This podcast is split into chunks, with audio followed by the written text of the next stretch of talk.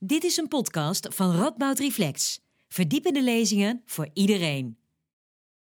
Goedenavond en welkom bij dit programma van Radboud Reflex over vrijheid. Na ruim een jaar lockdown schreeuwt de Nederlander om vrijheid. We willen terug naar de vrijheid van voor corona. Maar waar willen we dan eigenlijk naar terug? Wat is die vrijheid? Betekent dat doen wat je wil? Betekent dat jezelf kunnen zijn? Zeggen wat je wilt zonder te reflecteren op de gevolgen daarvan? Wat zijn de implicaties van onze visie op vrijheid of onze conceptie van vrijheid op het functioneren van democratie? Over dit soort vragen gaan we het vanavond uh, hebben met politiek historicus Annelien de Dijn. Ze is historicus en hoogleraar moderne politieke geschiedenis aan de Universiteit Utrecht. Haar onderzoek richt zich op de geschiedenis van het politieke denken in Europa en de Verenigde Staten van 1700 tot nu. In 2020 verscheen van haar uh, het boek Freedom, An Unruly History, waarin ze laat zien hoe ons idee van wat vrijheid is um, en behelst door de eeuwen heen is veranderd. Oorspronkelijk vooral bedoeld uh, voor de Amerikaanse markt, maar aan de corona um, ook in Nederland een hot topic. Het boek is ook net in het Nederlands verschenen. Anneline Dijn geeft dadelijk een lezing over hoe ons denken over vrijheid door de eeuwen heen uh, veranderd is. Eigenlijk over de afgelopen 2500 jaar. Uh, en laat zien waarom een gemeenschappelijk vrijheidsbegrip of een democratisch vrijheidsbegrip van groot belang is voor een goed functionerende democratie. Na haar lezing zal ik met haar in gesprek gaan en op het einde is er ruimte voor vragen van uw kant. Um, geheel in lijn met de conceptie van vrijheid die Anneline Dijn voorstaat, um, is er volop ruimte voor u om te participeren. Dat kan via menti.com. Eh, daarvoor is een code die u kunt intoetsen. Dat is 78818957. Uh, die verschijnt ergens in beeld. Uh, en ook onder de YouTube-video kunt u dat vinden. Uh, u krijgt dan een aantal vragen of stellingen over hoe u zelf tegen vrijheid aankijkt. En ik zal proberen die stellingen dadelijk terug te laten komen in ons gesprek. Um, en u kunt ook zelf vragen indienen. Dus doe dat vooral. Die vragen die zullen we straks meenemen in de, uh, Q&A aan het eind van dit programma. Um, waarschijnlijk gaan er heel veel vragen uh, binnenkomen. En dat is heel erg leuk. Maar dat betekent wel dat ik af en toe op mijn tablet zal moeten kijken om die vragen te lezen. Dus als ik af en toe u niet aankijk of Annelien de Dijn niet aankijk, dat is niet uit, uit onverschilligheid of uit desinteresse, maar dat komt omdat ik dan druk ben met uw, uh, uw vragen te lezen. Um, dan zou ik nu graag het woord willen geven aan uh, Annelien. Dankjewel. Um, ja, ik ben ongeveer eh, tien jaar geleden aan uh, dit boek beginnen schrijven. Een boek dat inderdaad in augustus in het Engels verscheen, uh, maar recent ook in het Nederlands is gepubliceerd. daarom toon ik hier even de Nederlandse vertaling. En um, ik woonde op dat moment in de Verenigde Staten, waar ik verbonden was als visiting fellow aan de University of Berkeley. En Obama was toen net verkozen als president van de Verenigde Staten. Ik weet niet of jullie zich dat nog herinneren. Dat was in uh, 2010 uh, dat ik daar aankwam. Um, en op dat moment um, um, wilde Obama, hè, nieuwe president, een aantal redelijk grote hervormingen gaan invoeren in het Amerikaanse.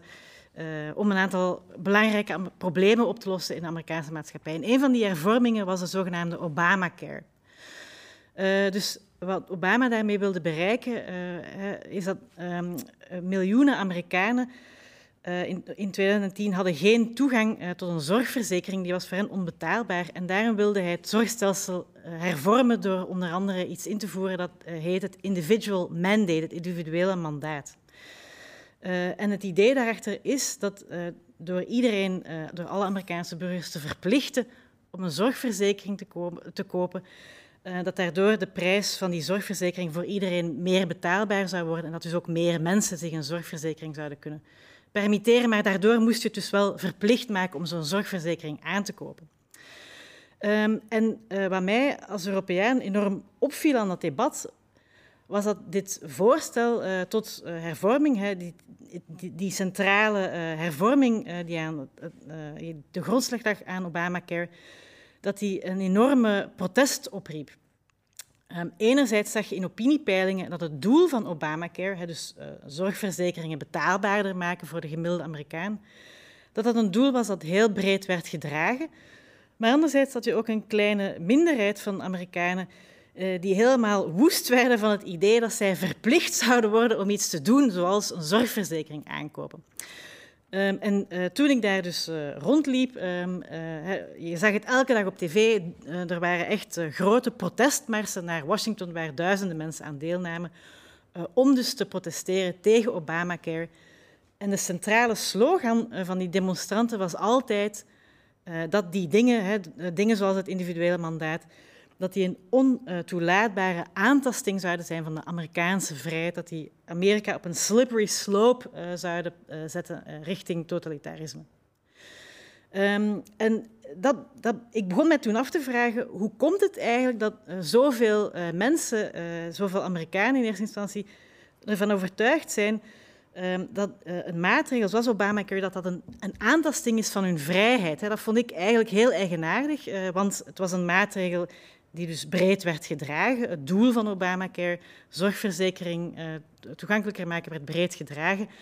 Uh, en het was ook iets dat voor mij evident een nuttig doel diende. Hè, dus uh, ervoor zorgen dat minder mensen helemaal zonder ziekteverzekering zaten. En dan bracht mij bij een grotere vraag. Hoe komt het eigenlijk dat zoveel mensen vandaag de dag vrijheid identificeren als het tegenstelde van de staat. Hè, vrijheid identificeren uh, met de afwezigheid van staatsinterventie. Hoe komt het uh, dat, dat zoveel mensen vandaag denken dat er een, uh, een, inherente tegenstelling is tussen onze vrijheid en het bestaan uh, van wetten en regels en dat zij dus ervan uitgaan dat je enkel vrij kan zijn in een staat waar de overheid zo klein mogelijk wordt gehouden.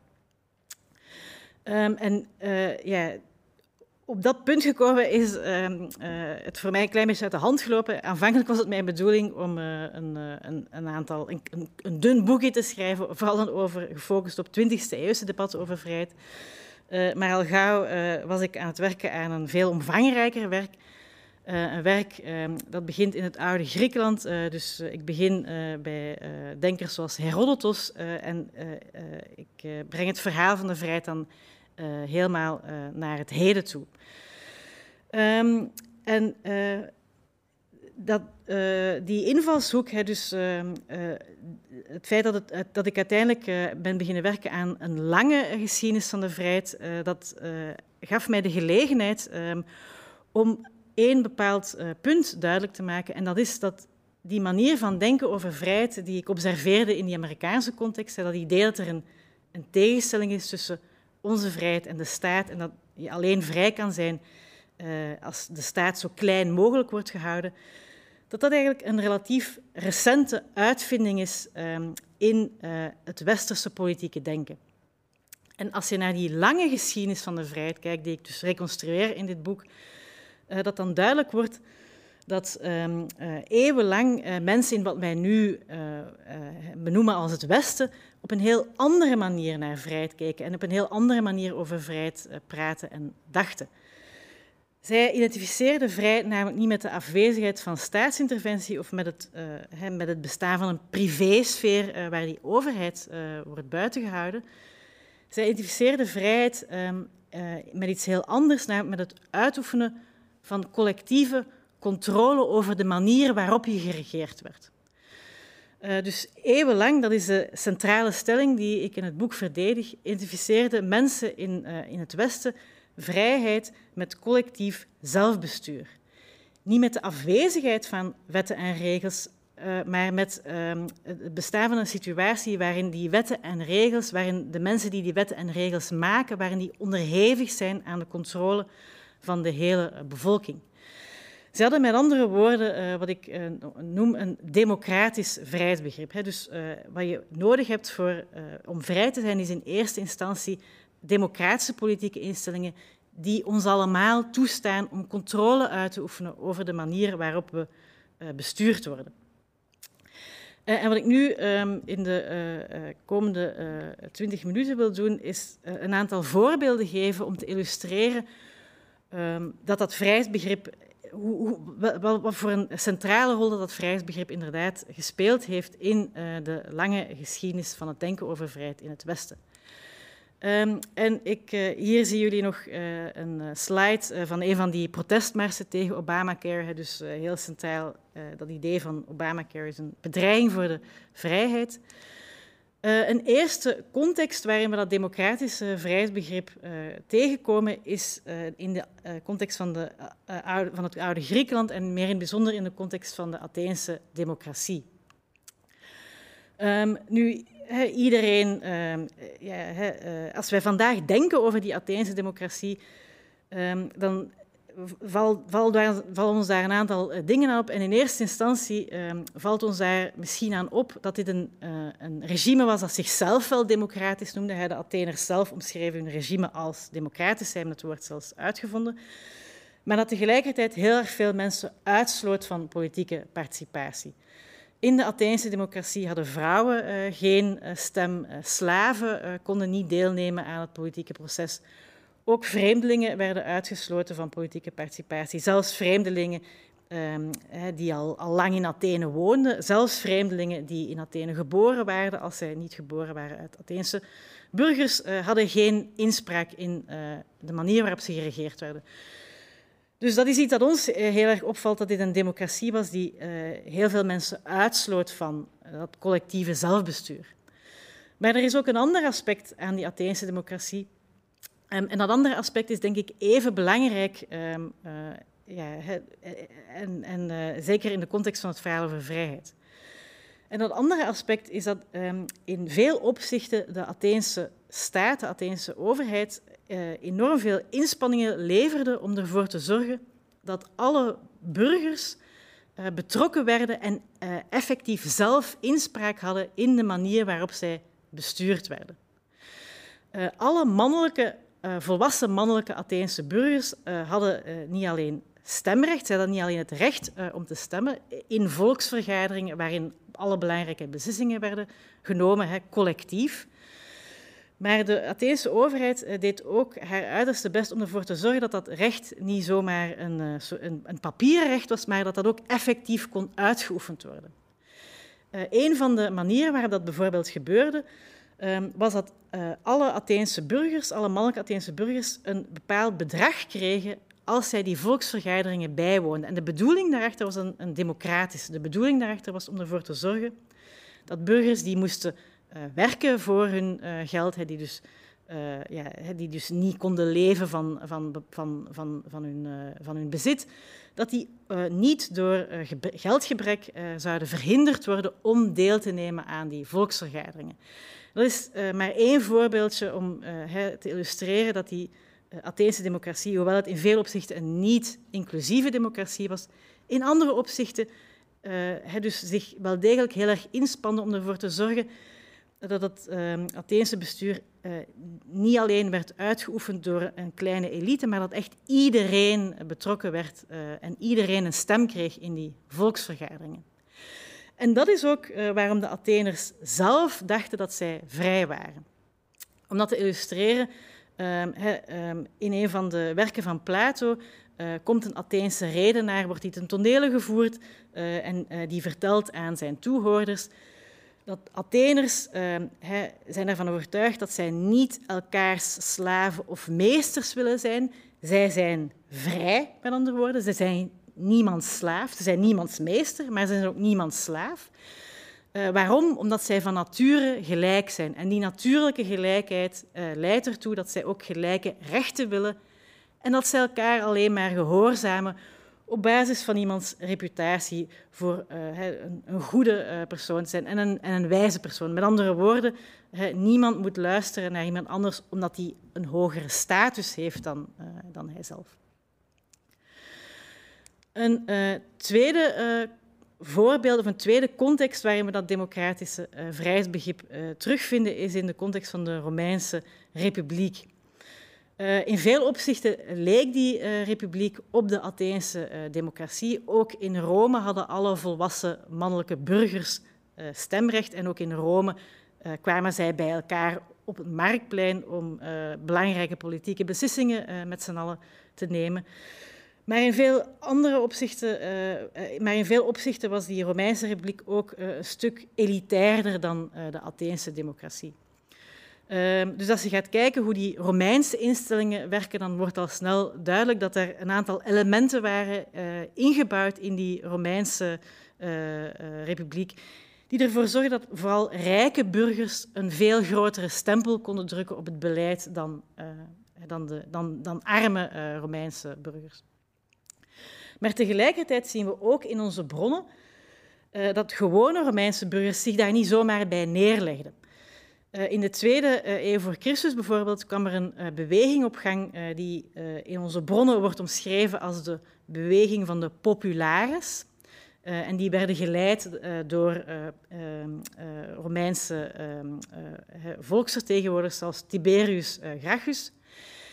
en die beweging streefde in eerste instantie uh, naar meer economische gelijkheid. Dus die waren een aantal economische hervormingen uh, doorvoeren om ervoor te zorgen dat er uh, minder armoede was onder de Romeinse bevolking. Maar in tweede instantie zette die beweging ook heel sterk in op um, een aantal. op, op, zij ook op een aantal manieren om die Romeinse republiek te democratiseren.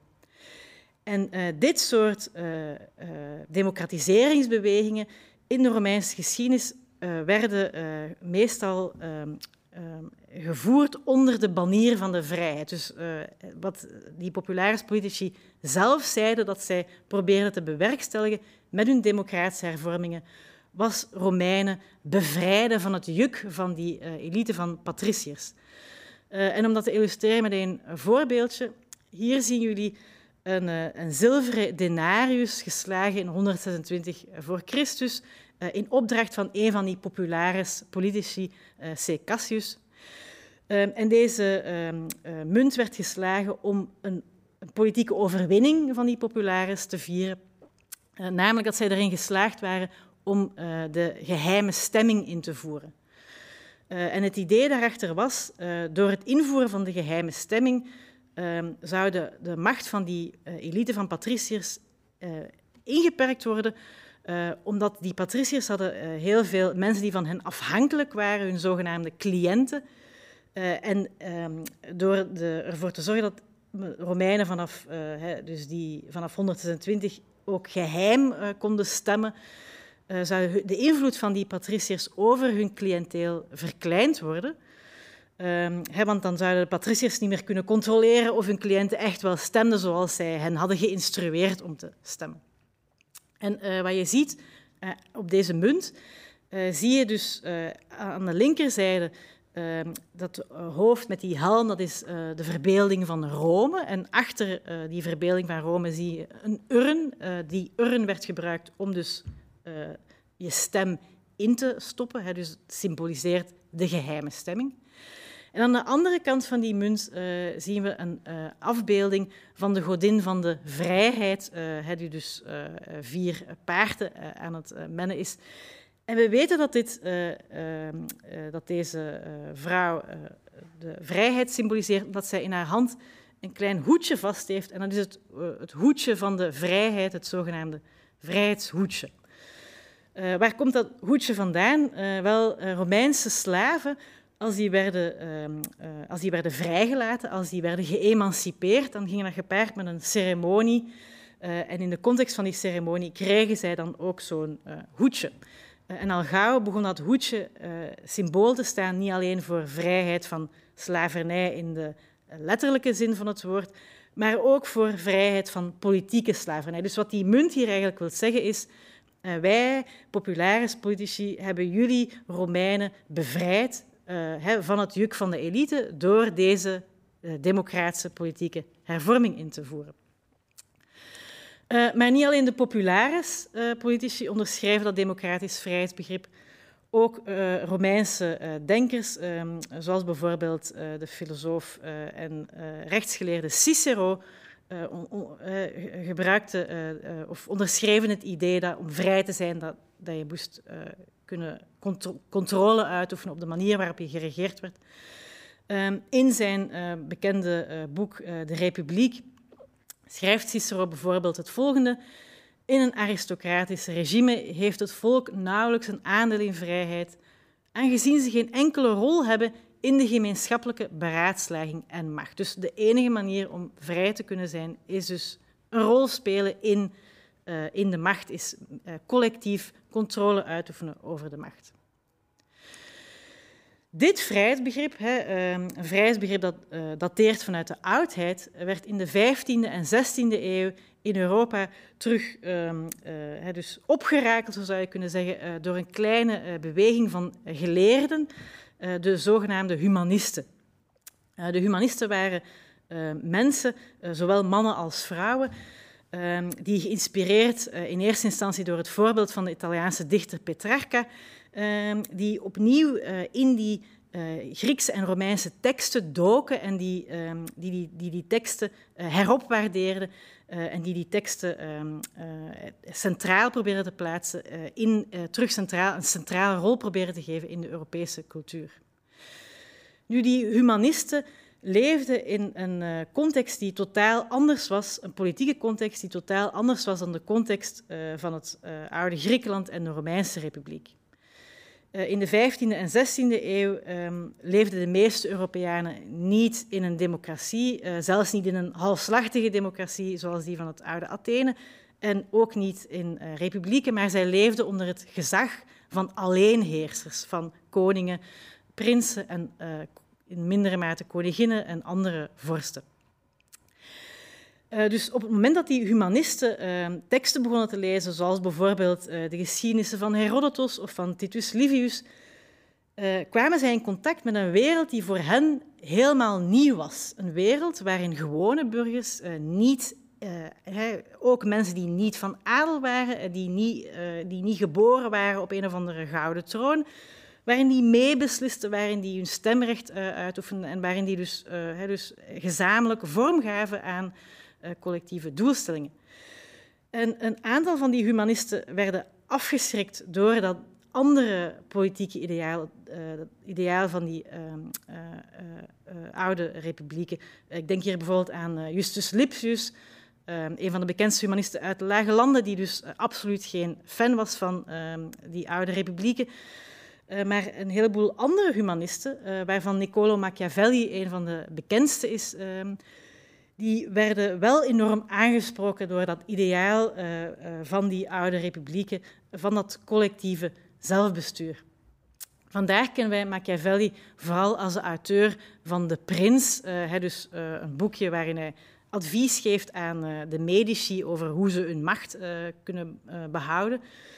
Um, maar in de vroegmoderne periode was Machiavelli evengoed bekend als de auteur van een heel ander werk, De Discorsi, waarin hij die um, oude republieken en in het bijzonder de Romeinse republiek ophemelt en, uh, aan zijn, en zijn tijdgenoten aanraadt uh, om, een, uh, om zich te modelleren, om, om dat soort collectief zelfbestuur terug te proberen in te voeren in het moderne Europa, omdat dat volgens Machiavelli de enige manier zou zijn voor Europeanen om terug vrij te worden en om uh, komaf te maken met de slavernij waar zij volgens hem onder leefden, uh, omdat zij dus uh, onder die vorsten leefden.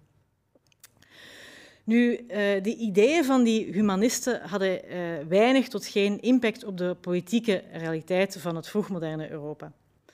Um, dus uh, Italië, het Italië van Machiavelli bijvoorbeeld evolueerde helemaal niet in de richting van meer uh, zelfbestuur. Integendeel, tegendeel, uh, dus na de dood van Machiavelli kwam het noorden van Italië onder de knoet van de Habsburgse monarchie te zitten. en er waren wel een aantal experimenten met um, dus re regimes, politieke experimenten, pogingen om regimes te creëren die wat meer leek op die Romeinse republiek um, dan wat men uh, tot dan toe had in uh, Europa. Ik denk hier bijvoorbeeld aan de Engelse Republiek, um, die dus uh, tot stand kwam na de Engelse burgeroorlog. maar dat soort experimenten waren altijd van relatief korte duur um, en ja, lieten in veel opzichten ook eerder een, een bittere naspraak. Dus in Groot-Brittannië werd het experiment van die Engelse Republiek gezien als een grote mislukking. Maar um, waar die humanisten wel een uh, belangrijke invloed hadden, uh, was dat, dat oude vrijheidsbegrip, uh, wat zij dus propageerden, dat zij erin slaagden om dat dus ehm, terug ingang te doen vinden in het Europese politieke denken. En dat wordt vooral duidelijk als we naar een aantal bronnen kijken die, uh, niet heel, ja, die dus meestal uh, ja, min of meer genegeerd worden door historici. En dat zijn uh, vroegmoderne woordenboeken. Um, een eerste voorbeeld is um, het woordenboek van de Académie Française. dat voor het eerst gepubliceerd werd op het einde van de 17e eeuw in 1694.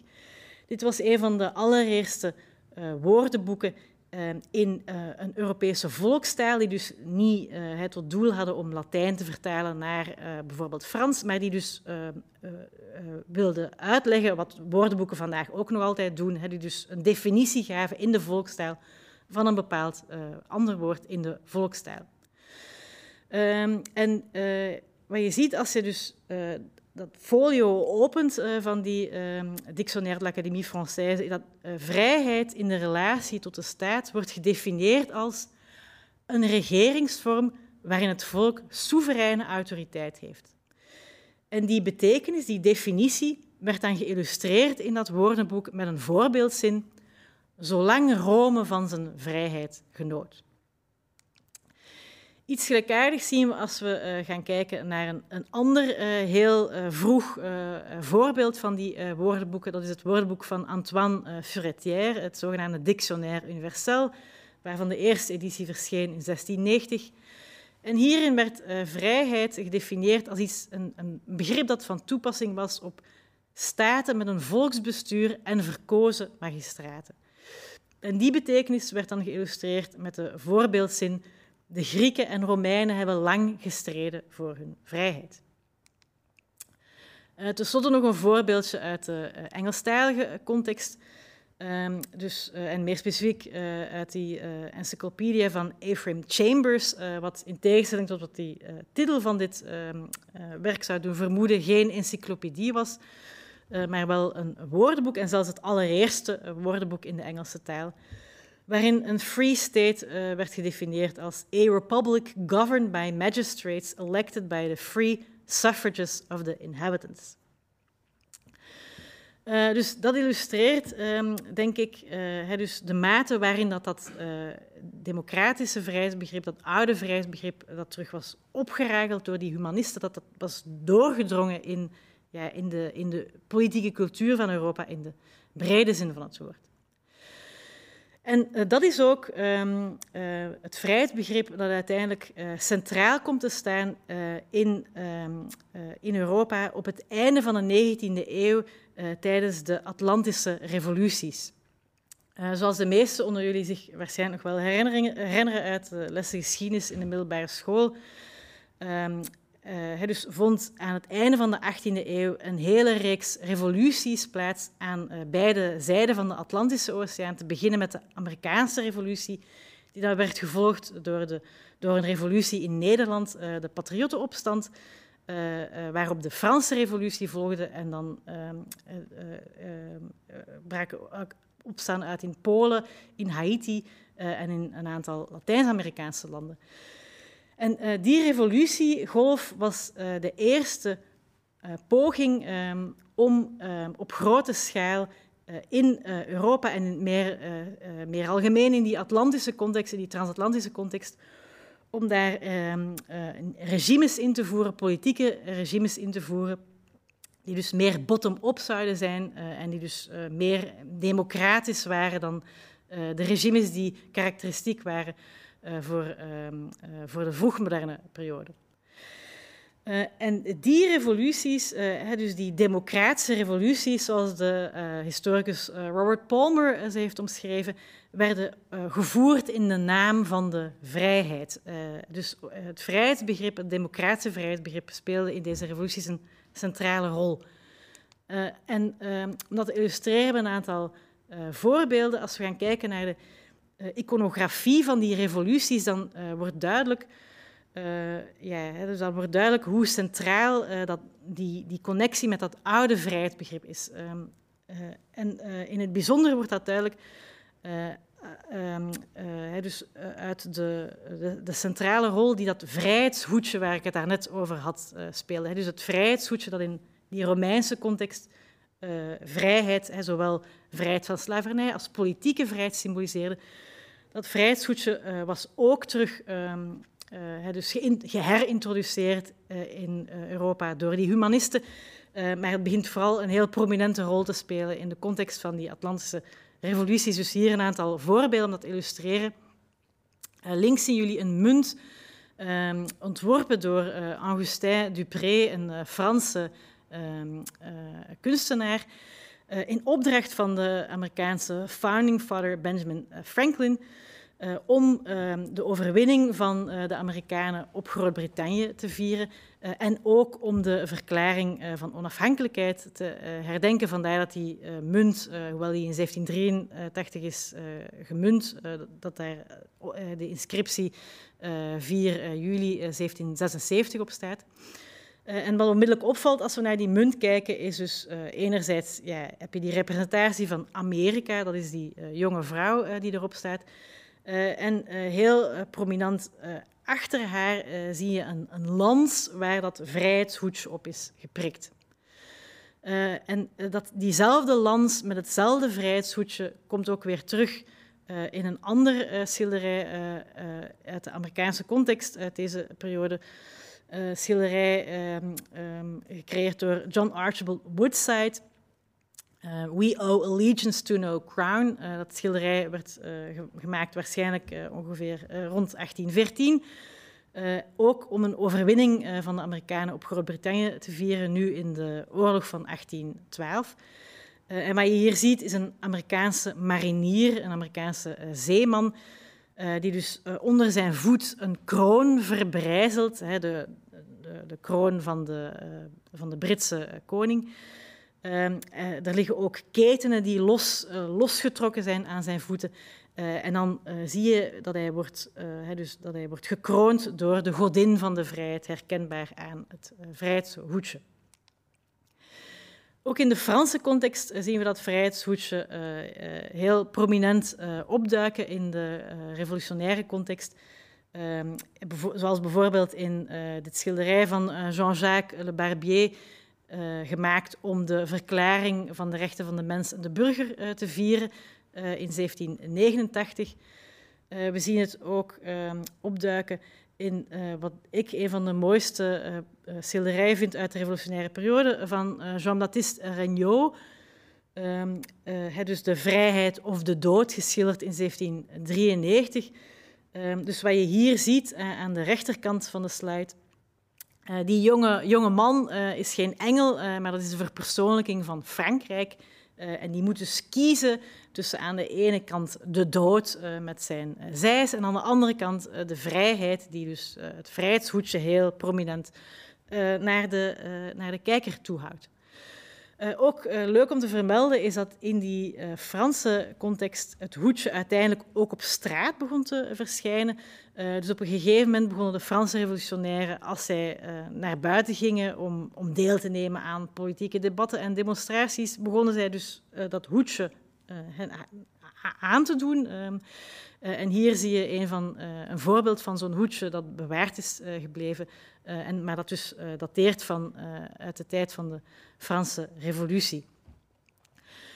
Dus um, al die voorbeelden, denk ik, helpen om te zien hoe persistent, hoe langdurig dus, ehm, dat democratische, wat een, een, de, de, de, lang, de langdurige rol die dat democratische vrijheidsbegrip heeft gespeeld in de Europese politieke cultuur, in het Europese en ook Amerikaanse, later dan politieke denken. Uh, en het is, uh, zo laat ik in mijn boek zien, het is pas in de 19e en 20e eeuw dat daar dus verandering in komt en dat uh, mensen op een andere manier beginnen nadenken op, over vrijheid en, en vrijheid beginnen te identificeren. Dus niet met dat collectieve zelfbestuur, maar wel met het, inperken van de macht van de staat. en dat brengt ons natuurlijk bij een vraag, waarom, waarom gebeurt die verschuiving eigenlijk? Uh, nu, er zijn een aantal standaardverhalen um, om die verschuiving uh, uit te leggen. Hè. Dus, en een van die standaardverhalen is dat mensen in uh, wat wij nu het Westen noemen, anders zijn beginnen denken over vrijheid ten gevolge van de reformatie. Dus het idee is dat de reformatie, dat een van de gevolgen daarvan was dat mensen een groter belang begonnen te hechten aan hun aan, het, uh, aan de privésfeer en aan het uh, behouden van een privésfeer waarin de staat zich niet zou mogen, ehm, waar, de, waar de staat niet, niet tussen beiden zou mogen komen. Een ander ehm, verhaal dat vaak wordt verteld, of een andere verklaring die vaak naar voren wordt geschoven om uit te leggen waarom dat collectieve zelfbestuur uiteindelijk ehm, vervangen werd door een andere manier van denken, uh, is het idee dat dat iets te maken heeft met de verlichting en vooral met de opkomst uh, van het idee dat mensen geboren worden met bepaalde individuele rechten, uh, waaruit, zou, uh, waaruit het idee zou zijn ontstaan dat de, de, enige legitieme functie van de staat het beschermen van die rechten is. En dat dus een staat waarin die rechten beschermd zijn en waarin die staat verder niks doet, dat dat dus een vrije staat is. En, en, een aantal ideeën die vaak worden geassocieerd met de naam van, van John Locke. Wat ik in het boek laat zien, is dat die verklaringen, die, die standaardverklaringen, dat die eigenlijk niet kloppen. En dat um, als we die verschuiving in ons denken over vrijheid, als we die beter willen begrijpen, dat we dan naar een heel andere, um, een, heel, heel, een, een ander soort historische actoren moeten gaan kijken. En dat zijn de contra-revolutionairen.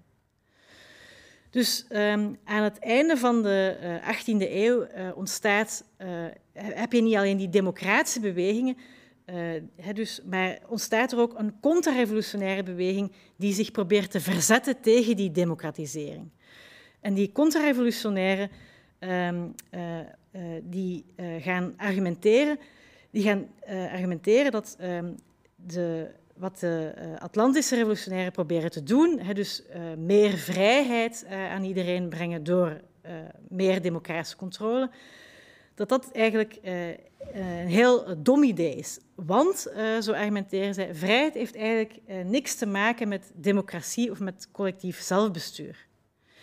In plaats daarvan, zo zeggen zij, is de beste manier om vrijheid te bewaren um, ervoor te zorgen uh, dat je dus uh, dat je, dat je uh, in, in pijs en vrede, dat je in, in alle rust en vrede kan genieten van je eigen leven van, van, en, van, en vooral dan van je eigen bezittingen. En de, het, het, beste wat er kan gebeuren om die vrijheid te garanderen, is niet dat we met z'n allen gaan participeren in, de, in, in politieke beslissingen. Nee, dat, kan alleen, dat, dat zou vooral leiden tot chaos, anarchie, uh, in het beste geval tot de tirannie van de meerderheid. Dus democratie is, heeft niks met vrijheid te maken. en in plaats daarvan gaan die contra-revolutionairen argumenteren dat, dat de beste manier om onze vrijheid te behouden is om ervoor te zorgen dat, dat je in alle rust en vrede kan genieten van je, van je individuele rechten en van je individuele bezittingen. Uh, ook dat uh, wil ik graag illustreren met een, een voorbeeldje uit de iconografie van die periode. Wat we hier zien is een gravure van de Britse graveur Thomas Rowlandson, die hier een contrast um, creëert tussen enerzijds Franse vrijheid en anderzijds Britse vrijheid. En die Franse vrijheid, dat is de vrijheid um, dus dat, dat, is waar democratische vrijheid toe leidt. Uh, iets uh, heel negatief, chaos, anarchie, waar je, dus wat alleen maar kan afschrikken. je, ziet, je ziet die Franse vrijheid lopen over het lichaam van iemand die een slachtoffer van de guillotine.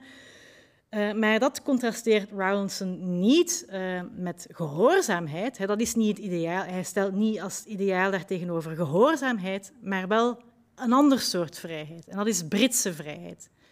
En die vrijheid heeft niks te maken met democratie, maar wel met dingen zoals um, uh, de, wat de Britten noemen de rule of law, de rechtsstaat. Dus je ziet dat die Britse vrijheid in haar hand de Magna Carta vast heeft. En ook een weegschaal, het symbool van vrouw Justitia. dus, dus, hier wordt gesuggereerd dat vrijheid beter wordt gediend door rechtsstaat die onze individuele rechten kan beschermen dan uh, door de democratisering van de Franse revolutie. Nu, in de loop van de, um, 19e en, uh, uh, van de 19e eeuw wordt dat contra-revolutionair vrijheidsbegrip overgenomen door een nieuwe beweging. En dat is de beweging van het liberalisme. Um, nu, in tegenstelling tot de contra-revolutionaire hadden de liberalen geen heimwee naar het ancien regime. Dus zij wilden niet terugkeren naar het ancien regime. Maar wat ze wel deelden met die contra-revolutionairen was een, een enorme afkeer tegen de democratie en in het bijzonder tegen de democratie zoals die zich had gemanifesteerd in de Franse revolutie. En net zoals die contra-revolutionairen uh, gaan de liberalen beargumenteren uh, wij zijn uh, voor de vrijheid, ja, maar daarmee bedoelen wij iets heel anders dan de revolutionairen, dan de Franse revolutionairen. daarmee bedoelen wij ehm, de vrijheid, zoals Benjamin Constant bijvoorbeeld het uitdrukte, de vrijheid om in alle rust en vrede te genieten van, onze, dus van, onze eigen, uh, van ons eigen leven en van onze eigen bezittingen. Nu, die, dit um, contra-revolutionaire slash liberale vrijheidsbegrip um, blijft wel gecontesteerd worden doorheen de 19e en de eerste helft van de 20e eeuw.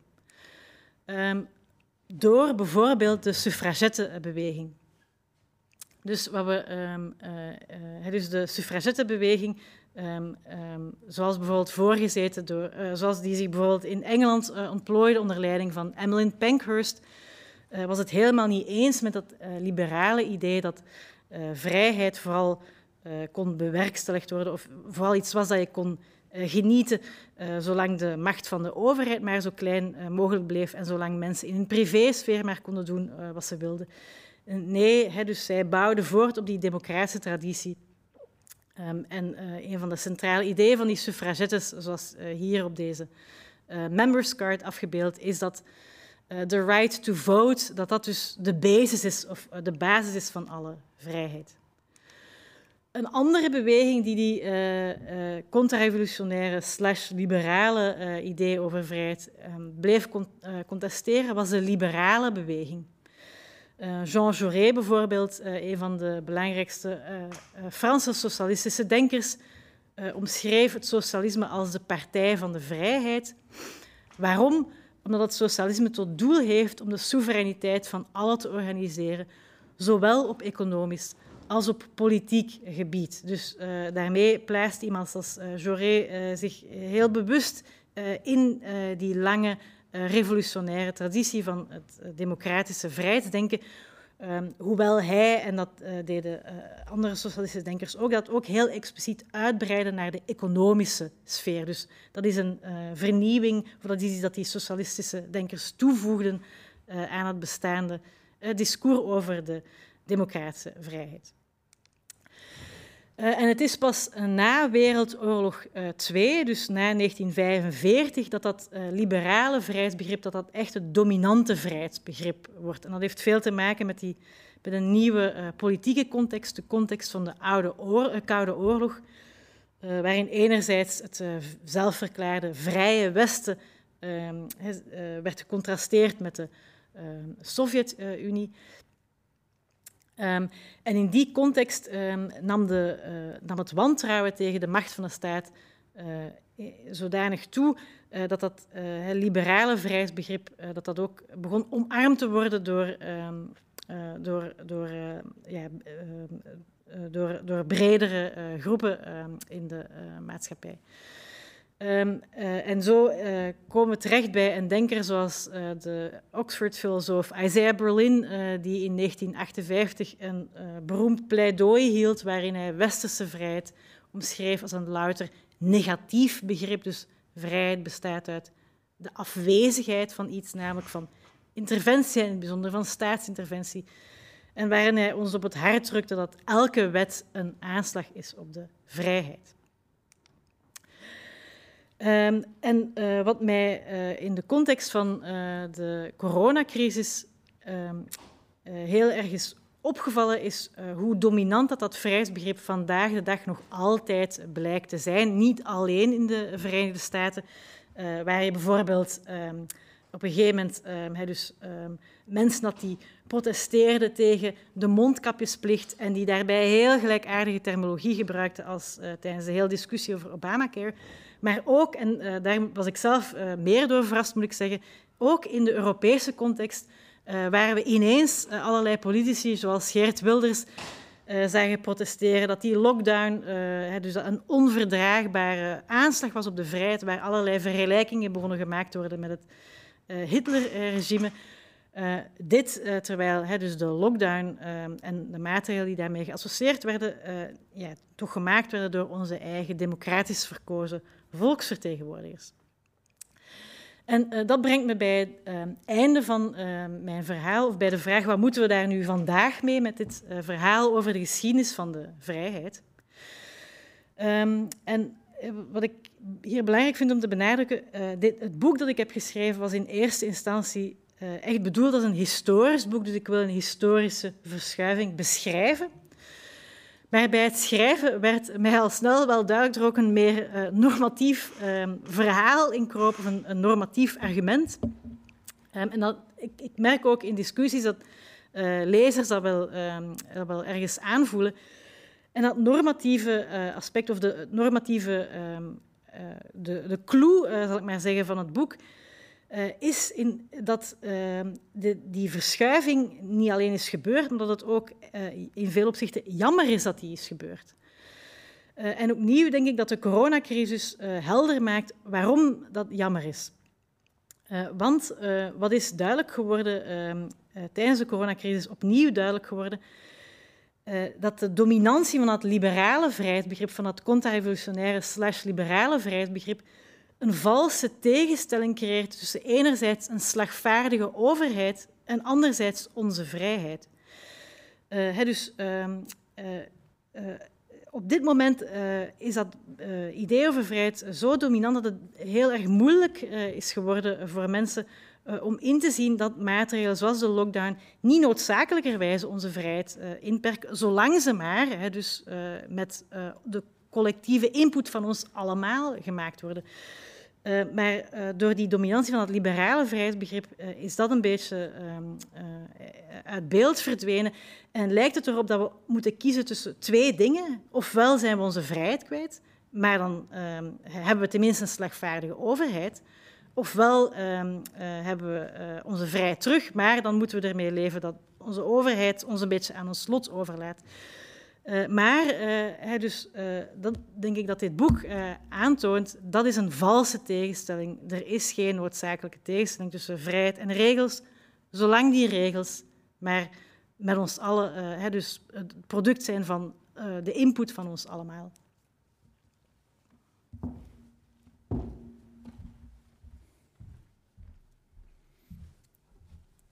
Dankjewel, Annelien, voor dit ontzettend mooie verhaal. Um, uh, en zeker ook een normatief verhaal.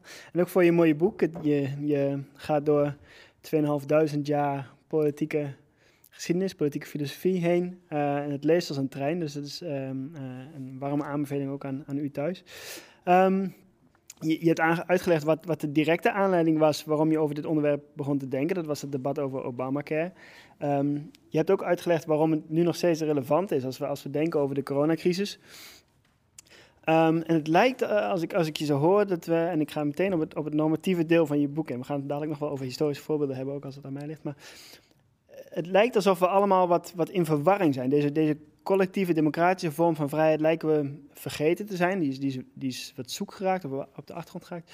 Zijn er stemmen in het debat, zoals nu in corona, die daar wel meer de nadruk op leggen? Op, op, op dat perspectief op vrijheid. Die, die bijvoorbeeld een tegenwicht bieden aan dit idee dat, hè, van, van Wilders of van mensen die, die, uh, die nu protesteren, die zeggen: dit is een aanslag op onze vrijheid. Dit is, uh, dit is 1940, 1945 all over again. Zijn er stemmen die daar tegenin gaan met behulp van zo'n soort mhm. collectivistisch democratisch vrijheidsbegrip? Um, wel, ik denk, uh, wat ik ten eerste zou willen benadrukken, is dat, um, en ik denk dat het ook wel redelijk helder is, dat uh, de stemmen van mensen zoals Wilders, dat, dat, een, dat die enkel en alleen een minderheid vertegenwoordigen. Een heel luidruchtige minderheid, een minderheid die ook heel veel aandacht krijgt in de pers, maar die wel duidelijk een minderheid is. Als je kijkt naar de peilingen, dan eh, steunen de meeste Nederlanders de lockdown. Natuurlijk zijn we allemaal blij dat de, uh, dat de, strengste maatregelen nu achter ons zijn, maar ik denk dat in principe in het heetst van de strijd het gros van de Nederlandse bevolking achter de lockdown-maatregelen stond en ook begreep waarom die maatregelen nodig waren. Hè, dus die maatregelen waren nodig, ehm, en dat is ook ja, heel vaak aan ons uitgelegd, om ervoor te zorgen dat de zorg niet zou omvallen. Dus ik denk dat dit uh, dat, dat, dus dat, het hier, dat de vrijheidsstrijders, zal ik maar zeggen, de zelfverklaarde vrijheidsstrijders, dat die behoren tot een minderheid, zelfs een, een, relatief kleine minderheid. Maar tegelijkertijd zie je dat de meerderheid eigenlijk geen goed verhaal heeft tegen hun, ehm, tegen hun protesten en vooral tegen hun ideeën, tegen het idee van die kleine minderheid, dat er hier iets heel erg aan de hand is, namelijk dat we onze vrijheid aan het verliezen zijn. Uh, als je ziet, uh, als je kijkt naar wat er gebeurt in het debat, uh, er worden hele goede en zinnige argumenten gegeven tegen mensen zoals Willem Engel, die natuurlijk ja, ook gewoon allerlei dingen zegt die feitelijk onwaar zijn. maar, ik heb het, maar wat je tegelijkertijd ook wel ziet, is dat het ideologische verhaal, dat daar eigenlijk heel weinig weerwerk tegen wordt geboden. Hè. En, en zo, ehm, dat, dat brengt ons dus bij een situatie waar we inderdaad met z'n allen de indruk krijgen als we een slagvaardige overheid willen, en ik denk dat de pandemie, dat de coronacrisis heeft duidelijk gemaakt waarom we zo'n slagvaardige overheid nodig hebben.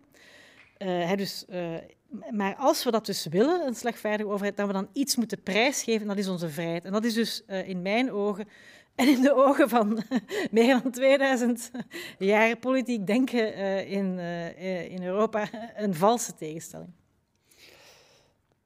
we hebben de, uh, de mensen die meekijken een aantal stellingen voorgelegd over, uh, over dit vraagstuk. Hè, over of ze nou door de coronapandemie anders zijn gaan denken over vrijheid. Uh, of, of, of, vrijheid voor die mensen um, onder, onder druk is komen te staan. Dit is geen volwaardig academisch-wetenschappelijke uh, poll, maar het is, het is interessant om naar te kijken. En we zien eigenlijk dat, dat daar uh, de meningen heel erg over uiteenlopen. Dus, dus die uh, komen in het midden uit. Dus daar, we hebben geen extreem publiek, of misschien precies even extreem aan beide kanten, dat zou kunnen.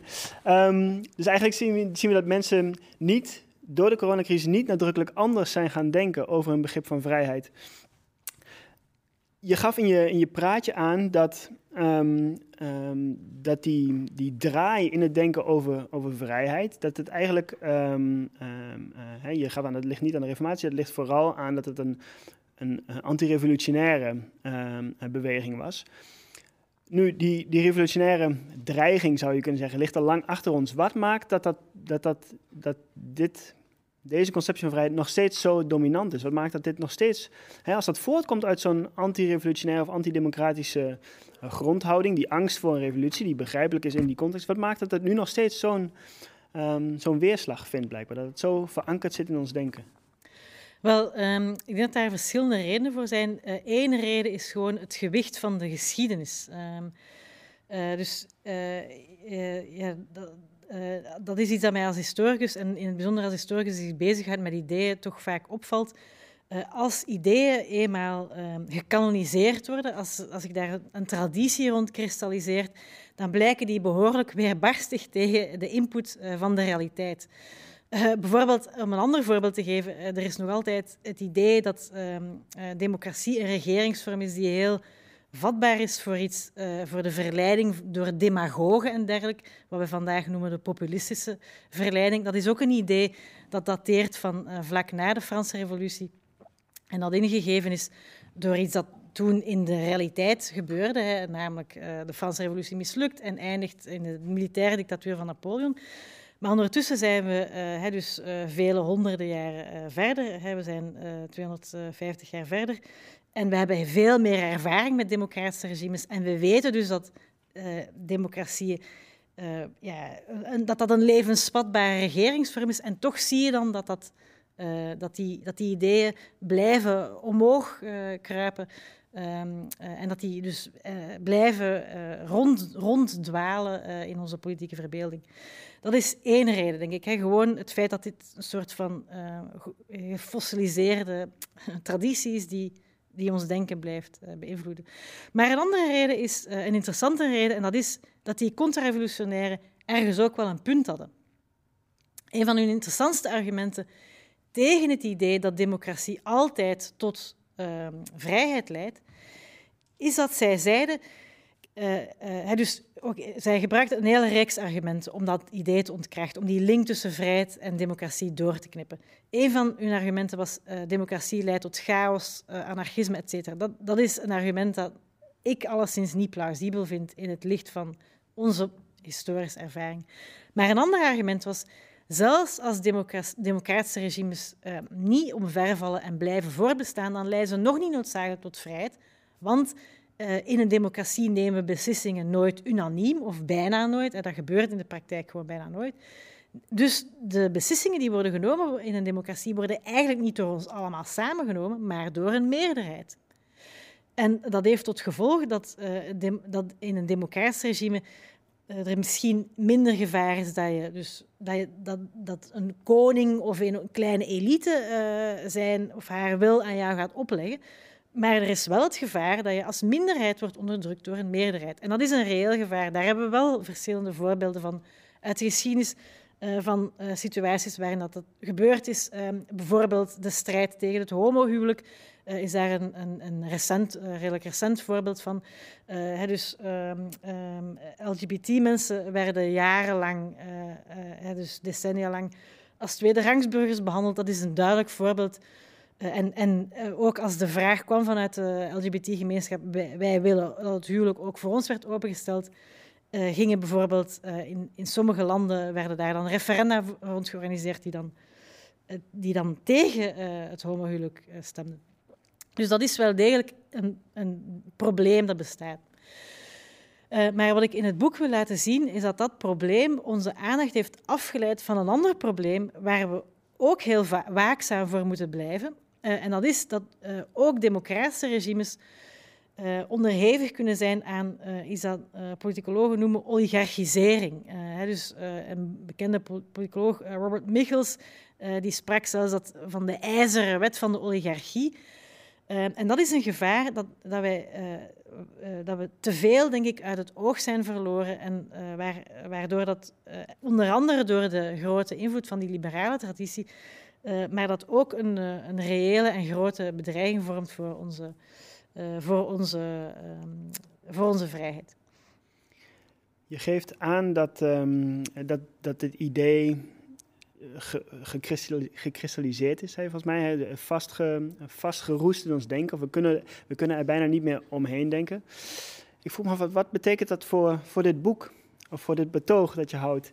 Is dit, is dit een eerste stap richting richting het opengooien van het denken hierover? Is het een herinnering van, hey, deze, deze alternatieve vorm van, van vrijheid denken bestaat er ook. We moeten daarmee aandacht aan besteden.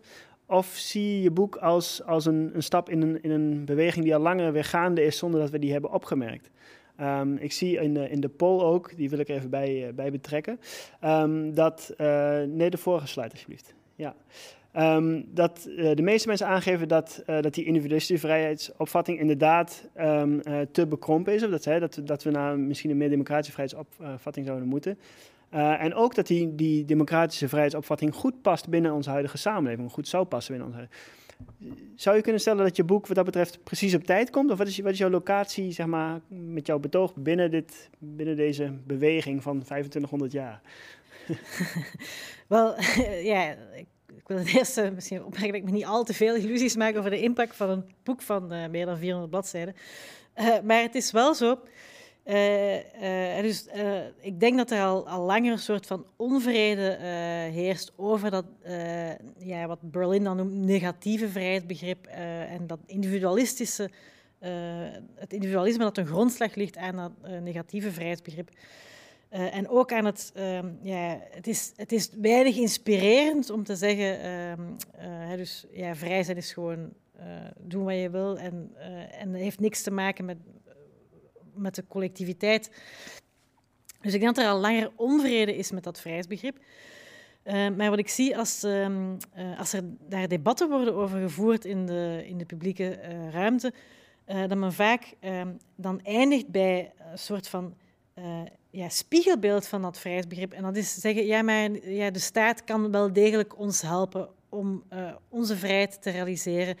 Um, bijvoorbeeld, um, dus een argument dat vaak wordt gegeven is, de staat kan ons helpen om vrij te zijn uh, door regels uit te vaardigen, zoals bijvoorbeeld een verbod op roken um, in de openbare ruimte. Want uh, roken, dat is toch eigenlijk meestal niet iets dat je doet uit vrije wil. dus ja, we weten allemaal dat tabaksfabrieken dat tabaksproducenten proberen om kinderen al verslaafd te maken, want uh, dat is het makkelijkst. Uh, en dan blijven ze ook heel, vaak hun leven lang roken. Dus in hoeverre zijn rokers dan vrij om te doen? Ja, zijn zij echt vrij? Is, is, dat echt hun eigen beslissing geweest om te roken? En ergo, dus de, de, staat kan hier ingrijpen om dus ehm, ons vrij te maken door, door ons ja, te beschermen tegen andere actoren uh, dus in de, die in de markt opereren. Maar mijn uh, probleem met dat uh, antwoord, of dat andere verhaal, of dat alternatief voor dat ehm, eh, liberale vrijheidsbegrip, is dat dat. ik, ik vind dat een paternalistisch vrijheidsbegrip en ik vind dat ook een moeilijk vrijheidsbegrip, want um, ja, je zit heel snel op zo'n slippery slope. Uh, Oké, de staat kan je helpen om, om vrij te zijn door uh, je um, te ondersteunen als je wilt stoppen met roken. Naar de volgende stap.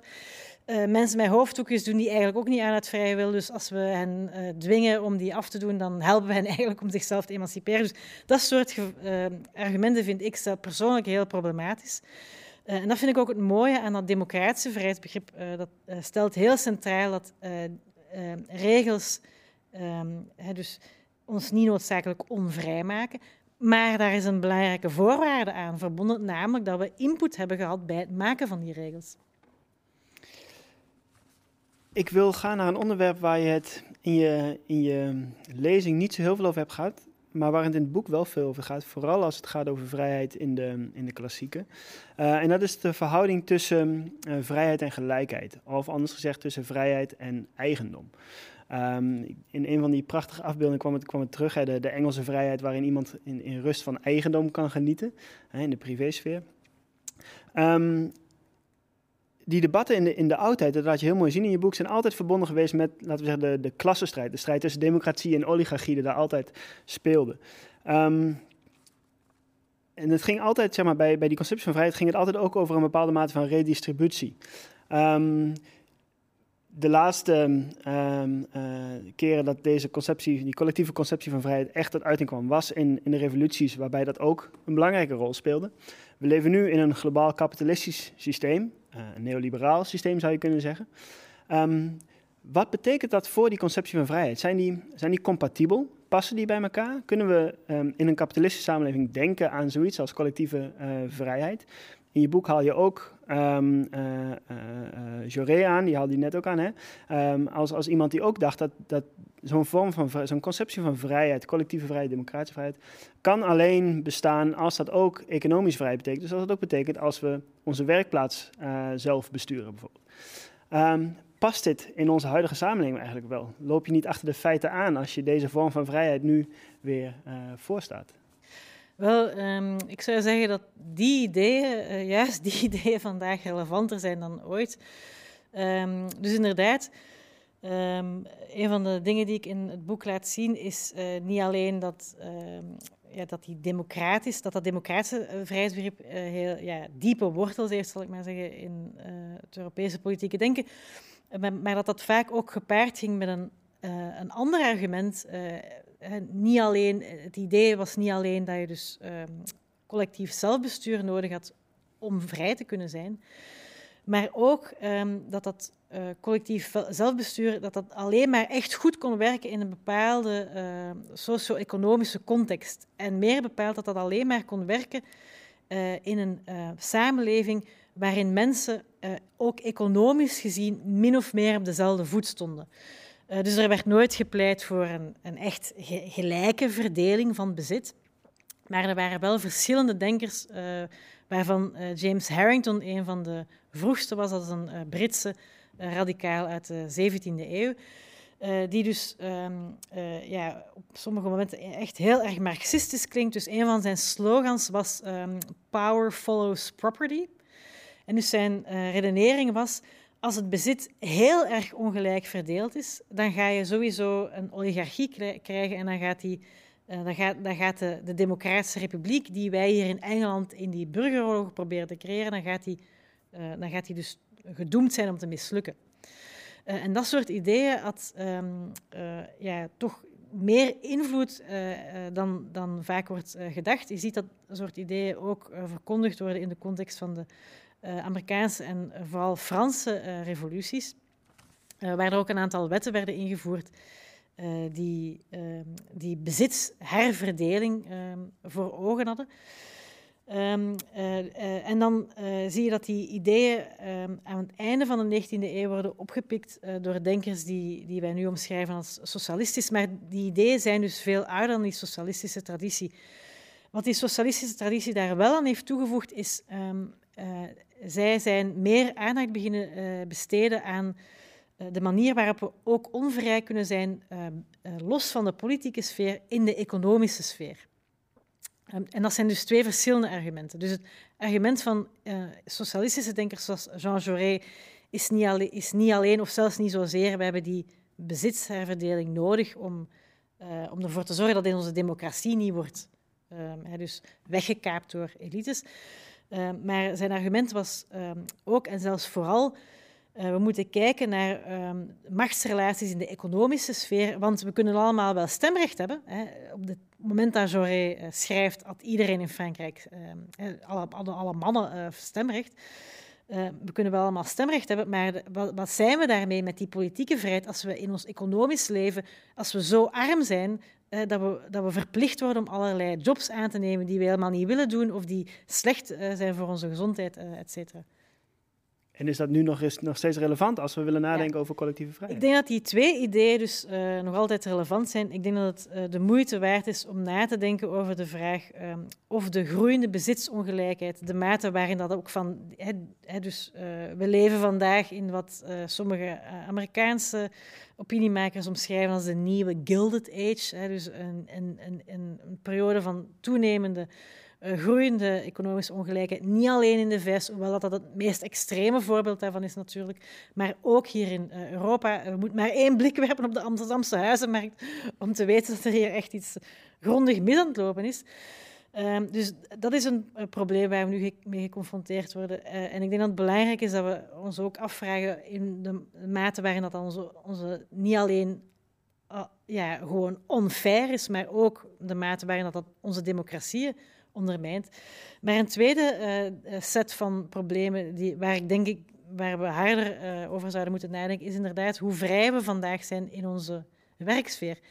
Nu, die socialistische beweging heeft niet alleen impact gehad op het denken, maar natuurlijk ook op de manier waarop wij nu werken. En dingen zoals vakbonden, zoals cao's, dus al die instrumenten waar wij vandaag weinig over nadenken, die zijn tijd ingevoerd met expliciet als bedoeling om ons te helpen om ook in die economische sfeer tot een meer level playing field te komen tussen enerzijds ja, de mensen met de macht, uh, met het kapitaal, en anderzijds de mensen die hun arbeid willen verkopen. Um, een veelgehoorde Oh, ik zal eerst. Ik zie de vragen binnenkomen. Ik ga ze nu proberen te incorporeren in ons gesprek ook. Um, maar uh, nogmaals herinnering: uh, als je nog meer vragen, uh, vragen wil stellen, doe dat via menti.com. ik zal ook nog even snel de code naar u sturen. Dat is 78818957. Um, stuur vooral nog vragen in. Ik ga er nu een aantal meenemen in mijn vragen.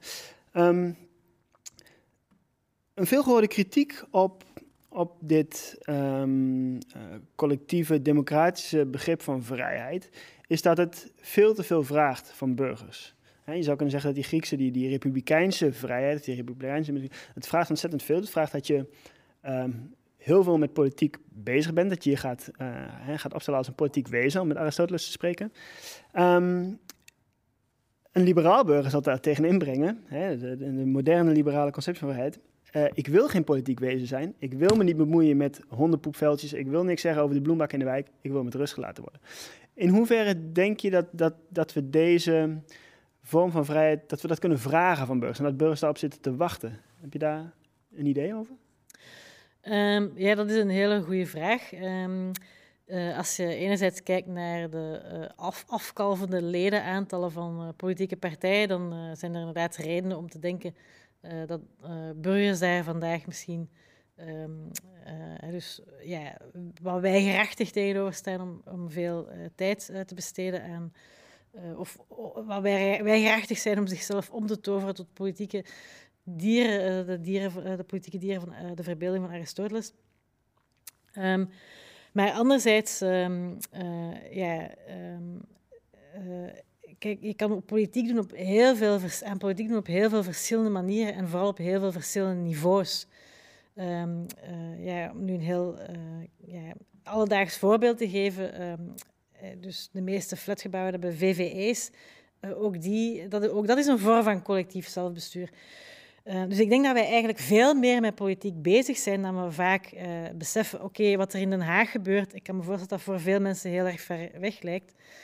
Um, maar um, ja, wat er in je eigen flatgebouw of in je eigen wijk gebeurt, dat is iets waar, uh, waar de meesten onder ons wel um, het gevoel van hebben dat dat iets is dat hen aanbelangt en waar ze ook impact op willen hebben. En daarom vind ik het ook heel eigenaardig dat, er, dat je in Nederland nog altijd zit met, uh, met, met, een situatie waarin we dus onze eigen burgemeesters niet kunnen verkiezen.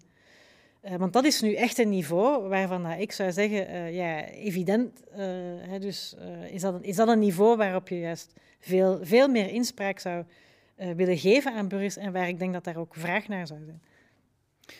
Duidelijk. Um, een van de vragen uit het publiek is, hè, we zagen net een, een afbeelding van Ehm, eh, van Geert Wilders. Een van de vragen is: in hoeverre vertegenwoordigen populistische partijen, uh, in Italië Vijf Sterrenbeweging, maar in dit geval um, Geert Wilders, Forum, dat soort clubs, in hoeverre vertegenwoordigen die nou dat, dat collectivistische democratische vrijheidsideaal? Je gaf net Wilders als voorbeeld van, van, een, hè, van een, het klassieke liberale vrijheidsideaal, geef me de vrijheid terug. Maar je zou juist kunnen zeggen dat hè, met de roep om referenda en om de stem van het volk te laten horen, dat die juist ook het, het, het democratische vrijheidsideaal weer tot leven roept. Is, zou je dat kunnen stellen?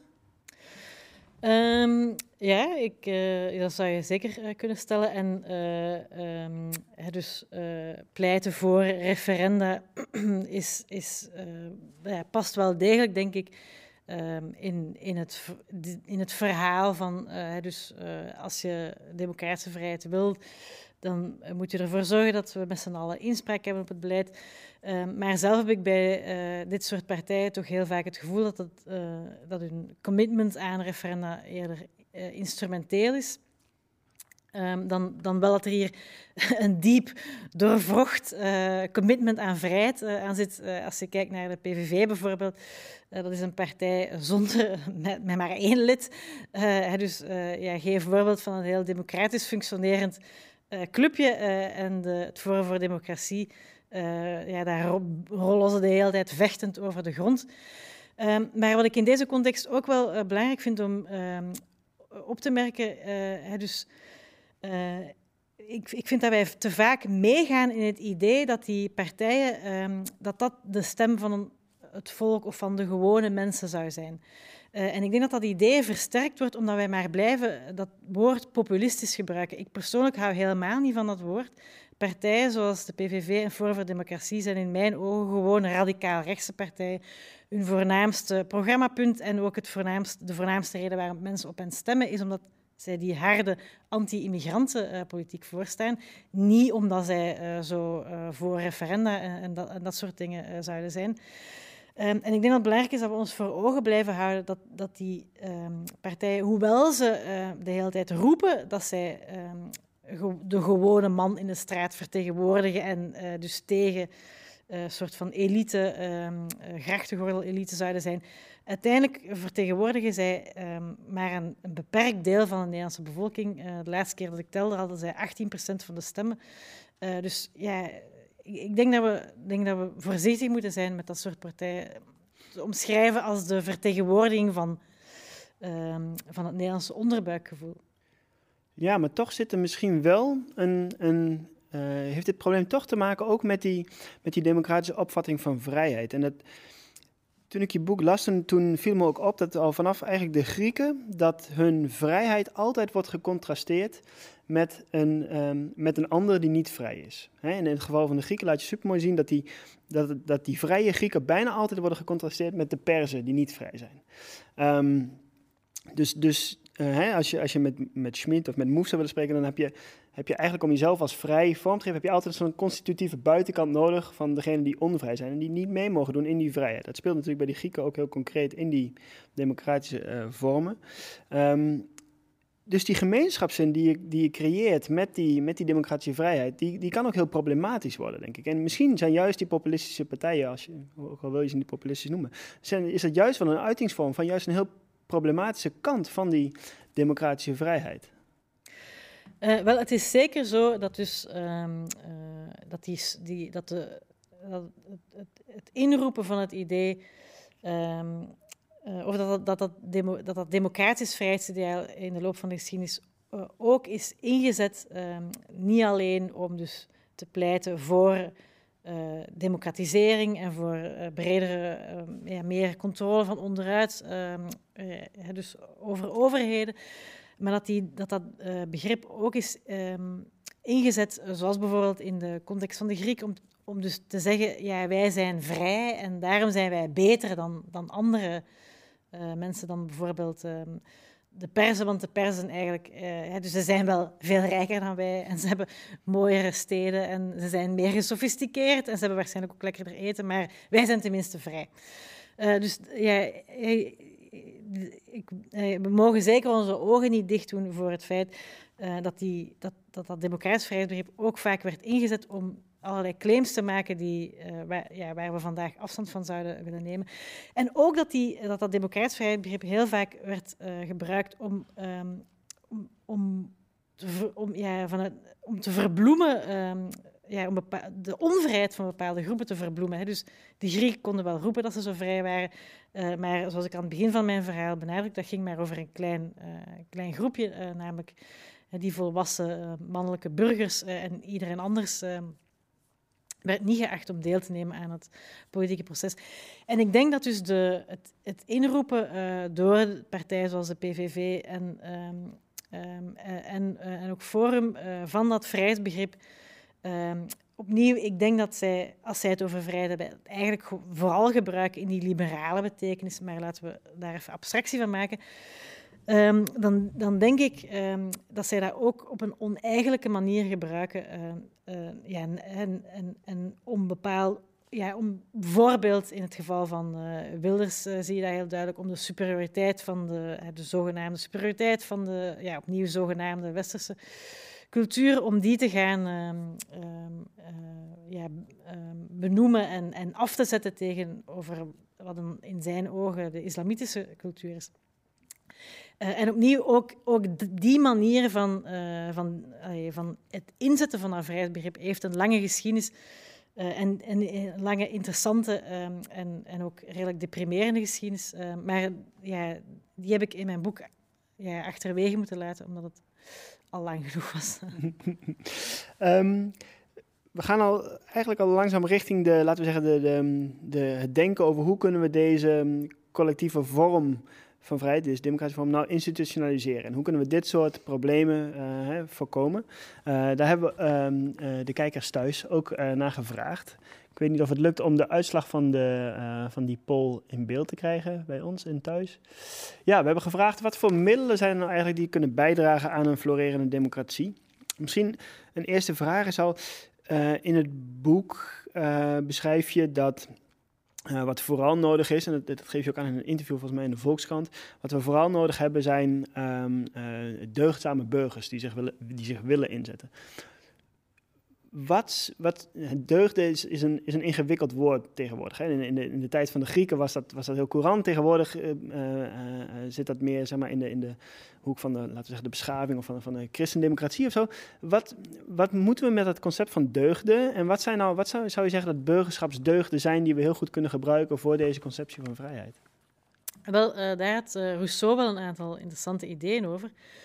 Um, dus wat voor Rousseau vooral heel uh, een belangrijke burgerdeugd is, is het vermogen uh, om, uh, dus als je het stemhokje inloopt of in de verbeelding van Rousseau dan de marktplaats opwandelt um, en je komt daar met z'n allen samen om die belangrijke beslissing te nemen, dat je dat dan um, probeert te doen, dat je probeert daarbij te vertrekken niet van je eigen belang, maar van, dat je probeert na te denken, wat zou nu in het belang zijn echt van ons allemaal.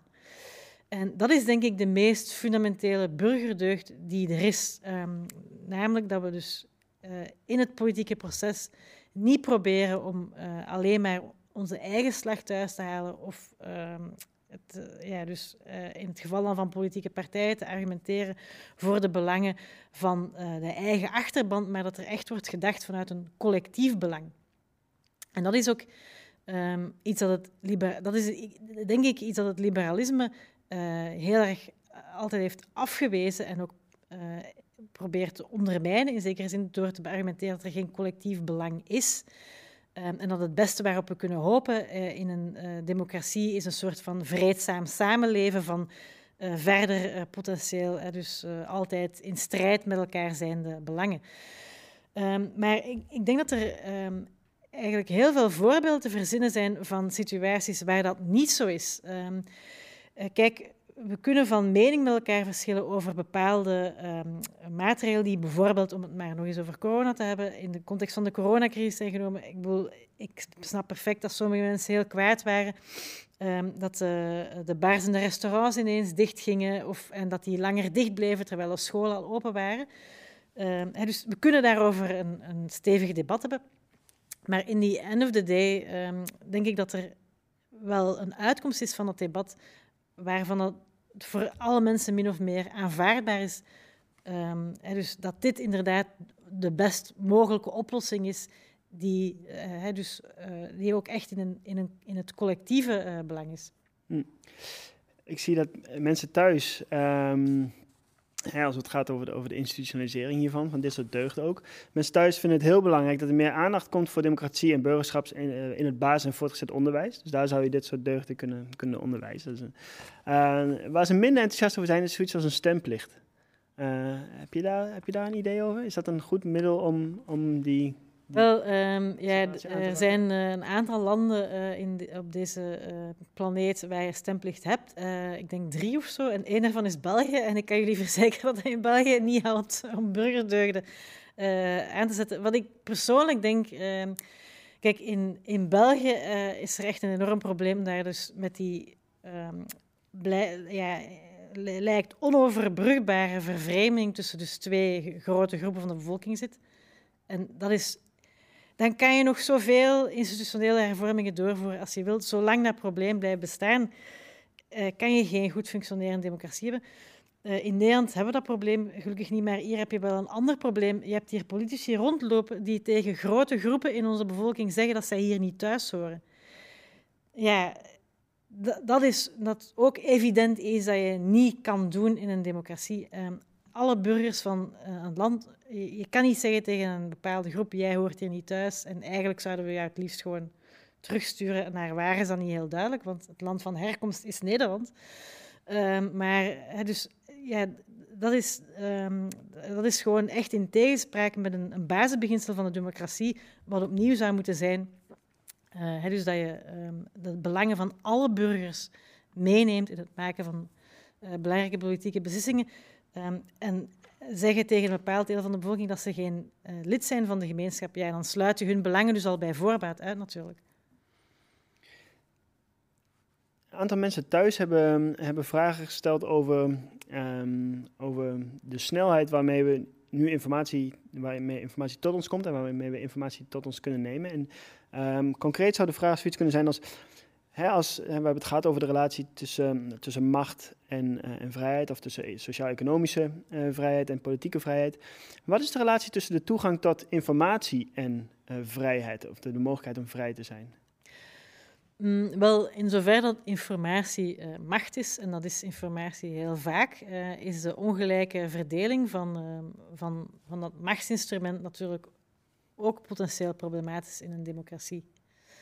Um, dus als je bepaalde groepen burgers hebt die, die, die veel meer toegang hebben tot, uh, tot informatie dan anderen, dan, ja, dan, dan is dat evident uh, problematisch. Ja, en je, je, maar je zit natuurlijk ook met het, met het probleem. En ik, ik neem aan dat degene thuis, ik, ik, kan niet zien wie het is, dus ik, ik, um, ik ga nu uh, voor diegene interpreteren. Maar ik neem aan dat diegene ook doelt op de uh, op de onmogelijkheid om je op alle elementen van je leven waar je zeggenschap over zou willen, uh, om je daarover te informeren en om daar genoeg over te weten. Hè? En, er zitten natuurlijk in ons representatieve stelsel zitten allerlei mechanismes waarin we mensen uh, in staat stellen om zich, om zich te specialiseren op bepaalde.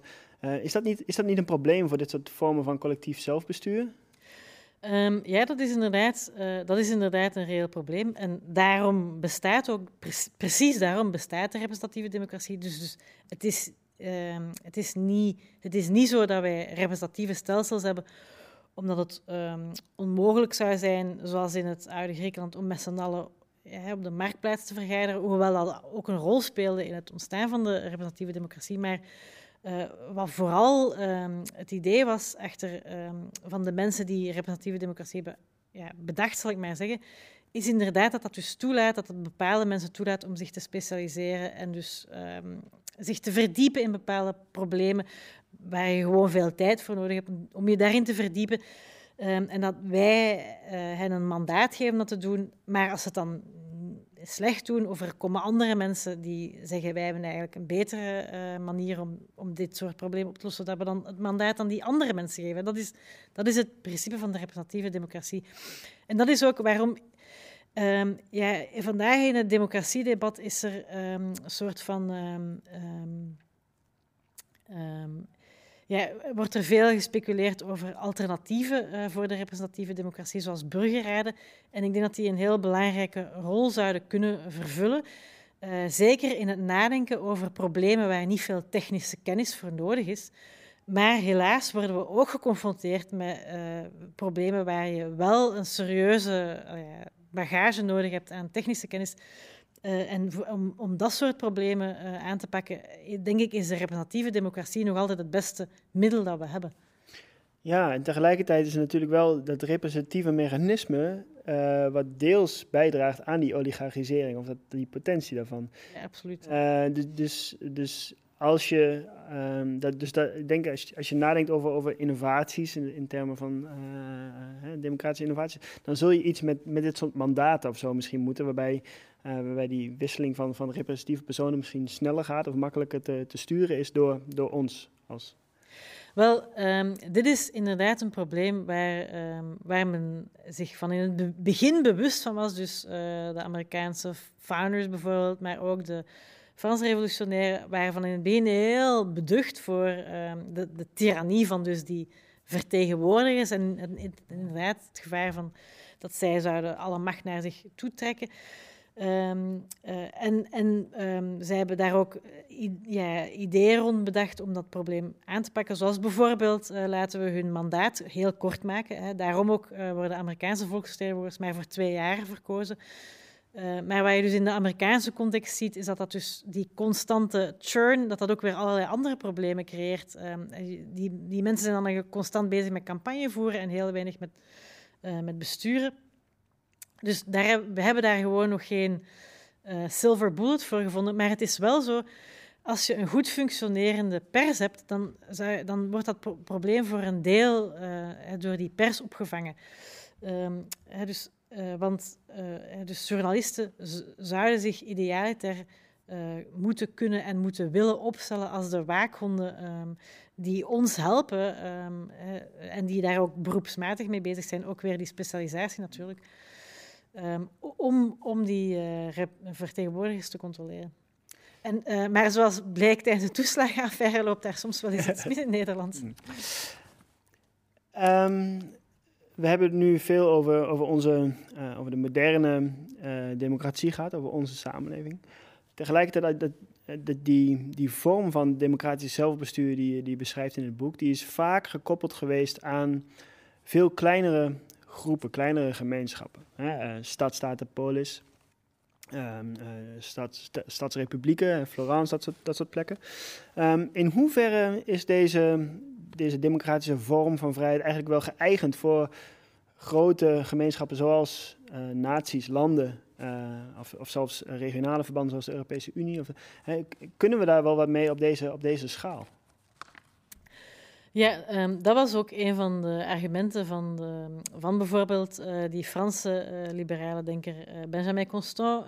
hij zei van ja, kijk, die vrijheid van de oude, die zijn we in, in de moderne tijd eigenlijk sowieso kwijt. Want um, ja, je kan wel representatieve regimes optuigen, maar zelfs als dat democratieën zijn, dan staat de, het bestuur daar toch nog altijd zo ver van de bevolking dat je eigenlijk toch niet het gevoel hebt alsof je een stem kan drukken op het beleid. En dus eh, verdwijnt ook je, je je, vrijheid um, in, die, in die zin van uh, dus vrij zijn is deelnemen aan collectief zelfbestuur.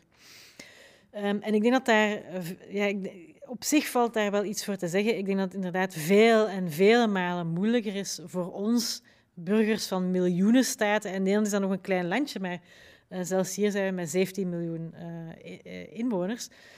Um, uh, terwijl dus in de Athene, de Atheense democratie uh, had op haar maximum iets van 40.000 burgers, uh, waren wel meer inwoners, maar dus, die aantallen waren natuurlijk veel kleiner. Dus ik denk dat het absoluut waar is dat het voor ons moeilijker is om um, controle uit te oefenen op, op, op, op, op die macht, vooral op, op het hoogste niveau. Maar opnieuw, wij doen aan politiek elke dag zonder dat we daarbij stilstaan. Politiek speelt zich niet alleen af in Den Haag, maar wij zijn overal bezig met bepaald met, met vormgeven aan onze omgeving uh, en, en met collectieve beslissingen te nemen. Um, dus ik denk, en dat is dan mijn, uh, mijn, mijn anderzijds, ik denk dat we dat probleem ook niet moeten overdrijven. En ik denk dat er um, ook vandaag nog altijd heel veel manieren zijn waarop je als burger wel degelijk een stempel kan drukken op het beleid. Misschien um, als ik nu zo, zoiets zou hebben van um, ik vind dat Nederland uh, zijn leger moet afschaffen, waarschijnlijk uh, lukt het mij nooit om dat idee erdoor te krijgen. Um, maar, dus, maar, maar op, op, andere niveaus kan ik wel veel invloed uitoefenen op, ja, op mijn omgeving en op, op, op de collectieve processen die, die mijn omgeving vormgeven. Um, um, bijvoorbeeld um, ja, iets dat mensen eigenlijk niet meer uh, zo vaak doen, maar een manier waarop je als gewone burger eigenlijk best een grote impact kan uitoefenen op beleid is maak je gewoon lid van een politieke partij. Ze zitten met afkalvende ledenbestanden, dus als, uh, zelfs als je... Uh, dus, macht wordt steeds groter. Ja, Je macht wordt steeds groter. Ik zou zeggen, daar ligt echt een kans voor de, voor de machtswellustelingen onder ons. Nou, met deze oproep uh, moeten, we dan misschien, moeten we dan misschien maar afsluiten. Annelien, heel erg bedankt voor je, voor je praatje en voor dit gesprek. Uh, u thuis ook bedankt voor, voor het kijken en voor de, voor de mooie vragen. Um, Vond je dit nou een, uh, een leuke avond? Uh, net zoals wij. En draag je uh, Radboud Reflex een warm hart toe? En wil je dat misschien meer uitdrukken dan in alleen een, een, like of een follow of een subscribe? Um, dan kun je dat doen door een donatie te doen. via de donatieknop op onze website, denk ik. Of hier op YouTube. zoek het even op. Um, wat ik wel weet is dat we volgende week terug zijn. en we hadden het er net al kort over. We zijn er met een programma over de overspannen woningmarkt. Uh, en uh, het mooie daarvan is dat u er ook naartoe kunt. Dus u kunt uh, in Nijmegen weer fysiek langskomen bij een praatje als u dat wil. Dus ga vooral snel naar de site en reserveer je, je ticket. Heel erg bedankt voor het kijken. Bedankt Annelien. een hele fijne avond en tot de volgende keer.